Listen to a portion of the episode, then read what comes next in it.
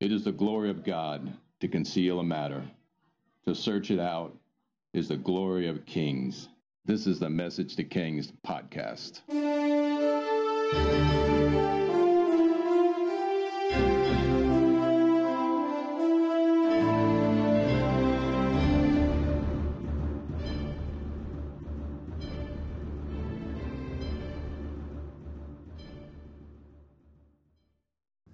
Episode 253, The End of the Hasmonean Dynasty and the Rise of Herod. Cowards die many times before their deaths. The valiant never taste of death but once. Julius Caesar, Shakespeare. When Julius Caesar dies, the Roman Republic experiences another great upheaval. Determined to hunt down the assassins of Julius Caesar, Mark Antony, Marcus Lepidus, and Octavian formed the Second Triumvirate. The western part of the empire, including Rome, is in their hands, but the assassins of Caesar, they go east, including Brutus and Cassius and other republicans, and they form themselves and gather legions and resources. Cassius shows in Syria, demanding tribute and troops to fight against the triumvirate. Cassius demanded 700 talents out of Judea. Herod Antipater and Malichus, a nobleman in Jerusalem, was tasked with obtaining the funds. Herod pays for part of the funds after taking great wealth from around Jerusalem and some of his own wealth. Malichus blunders around, and Cassius threatens him with his life. Antipater saves Malichus from death by expending 100 talents of his own, placating Cassius's anger. This leaves Judah from further issues during the civil war. That is, until one of Caesar's old generals, Labienus, does the unthinkable. He goes to the Parthians for support, and it works, drawing enemy armies all the way into Judah eventually. The Parthians will actually support the Republicans, or the liberators as they call themselves, by offering them troops in battle. Cassius takes these funds from Herod and other client states and assembles an army to confront Antony and the armies of Octavian. The final battle in what is called the Liberators' War occurs at Philippi. At Philippi, a 2-day battle ensues with up to 200,000 Romans and allies fighting it out.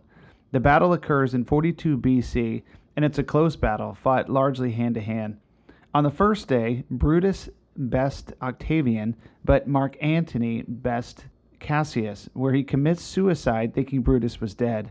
On the second day, the triumvirate crushes the remaining forces of Brutus. And here's some of the quotes. Plutarch gives Brutus's final words, "O wretched virtue, thou wert but a name, and yet I worship thee as real indeed, but now it seems thou wert but fortune's slave." Augustus's own version of the Battle of Philippi was, "I sent into exile the murderers of my father, punishing their crimes with lawful tribunals, and afterwards, and when they made war upon the republic, I twice defeated them in battle." Meanwhile, conspiracies are afoot in Jerusalem, and Herod gets stuck in the crossfire. Although Herod Antipater saved Malichus's life previously, Malichus continued to despise Antipater and seek for his murder. Josephus presents 2 opposing reasons, one which would help secure Hyrcanus against the rising threat of Herod, or the other being the desire to quickly dispose of Hyrcanus and take power for himself. He devised multiple assassination attempts, which Antipater evaded, but successfully bribed one of Hyrcanus's cupbearers to poison and kill Herod Antipater. With Herod dead, conspiracies still abound, yet they are limited in their scope due to Rome. Hyrcanus keeps his kingdom, and as Mark Antony takes special interest in Judah, he appoints the sons of Herod. One of his sons' name is Herod, and his brother Phasael, they're now tetrarchs of Rome. And that's kind of like a regional ruler with responsibilities of tax collecting. Herod would fulfill his role with zeal, winning the admiration of Mark Antony, yet he would receive condemnation for his overcollection of taxes by the Sanhedrin. And what happens next is nothing short of a foreign invasion. And as the Romans are preoccupied after the Civil War, their forces are quite limited in the east. And this is when the Parthians actually invade Judah. Antigonus, the son of the previous king Aristobulus II,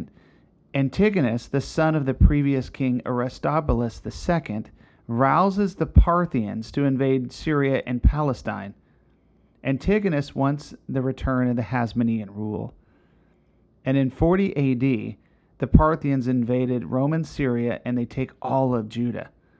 The Parthian army crosses the Euphrates, and Labienus was able to entice Mark Antony's Roman garrisons around Syria to rally to his cause. The Parthians split their army and, under Pacorus, conquered lands from the Mediterranean coast through the land of Israel. And when Phasael and Hyrcanus II set out an embassy to the Parthians instead captured them.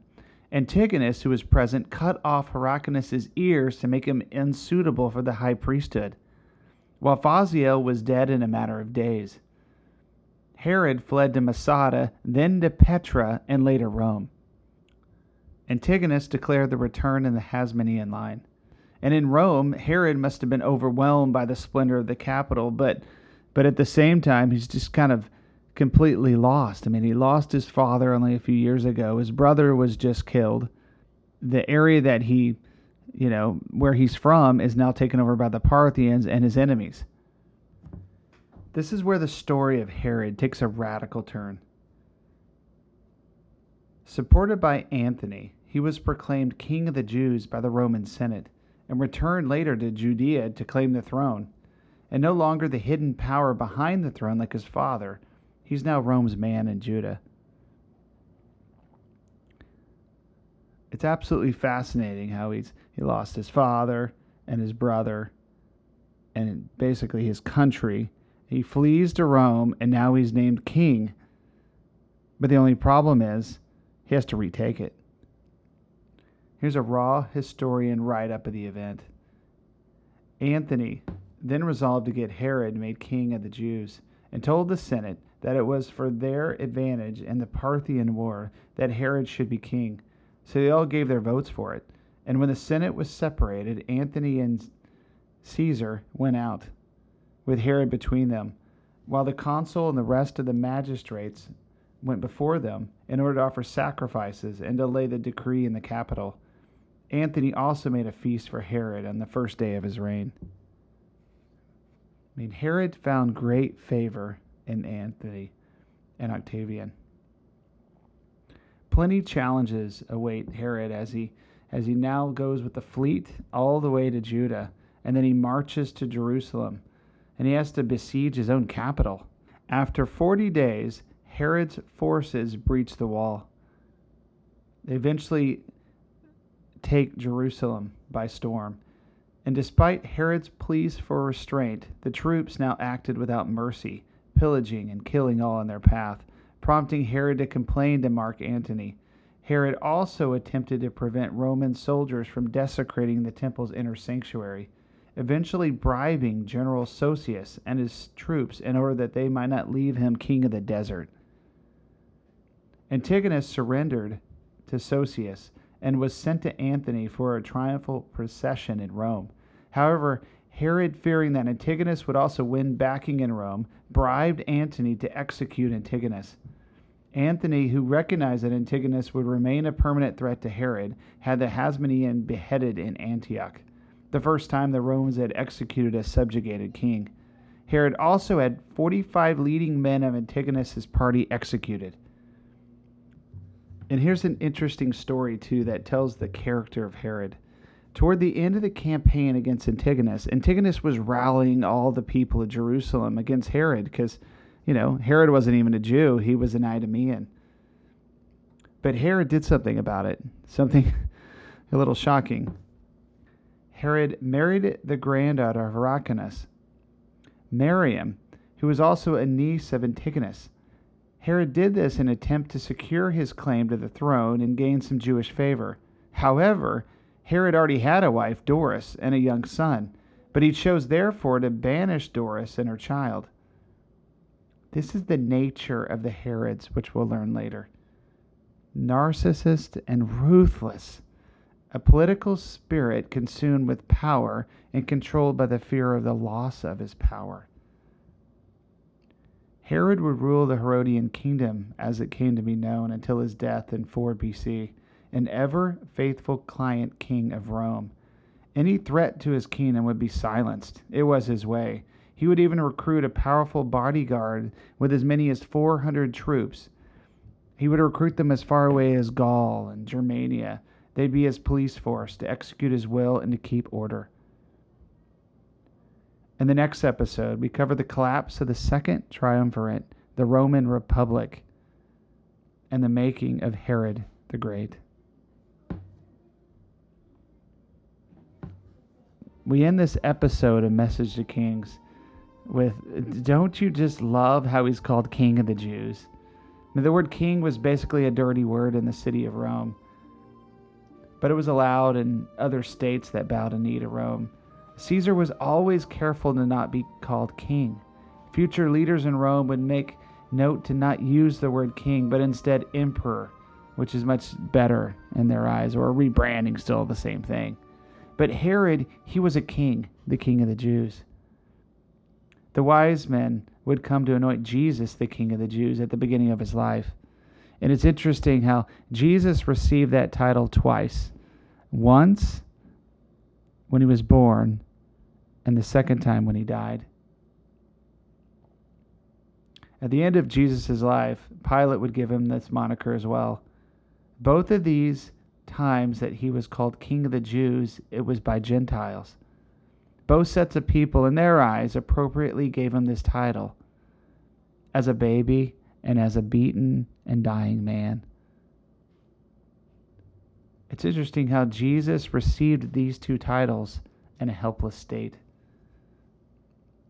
All the more reason do we have those opposite worlds in effect. Herod would kill and murder and ruthlessly exterminate anyone who threatened him. But Jesus came to die, to redeem the lost and restore mankind to God. The people seemed to want a king again, just like in the time of Saul. But instead they would receive a marvelous Savior. There, as prophesied, Jesus, the Messiah, and King of the Jews, died amongst thieves, rejected, scorned, humiliated, and bearing the weight of the world's sin on his shoulders. But through his sacrifice, Jesus would forge a path to redemption and the forgiveness of sin once and for all. The greatest of kings must become the least of all. The title of king was but a mockery to the true power of a God above all creation and all life and everything in this world.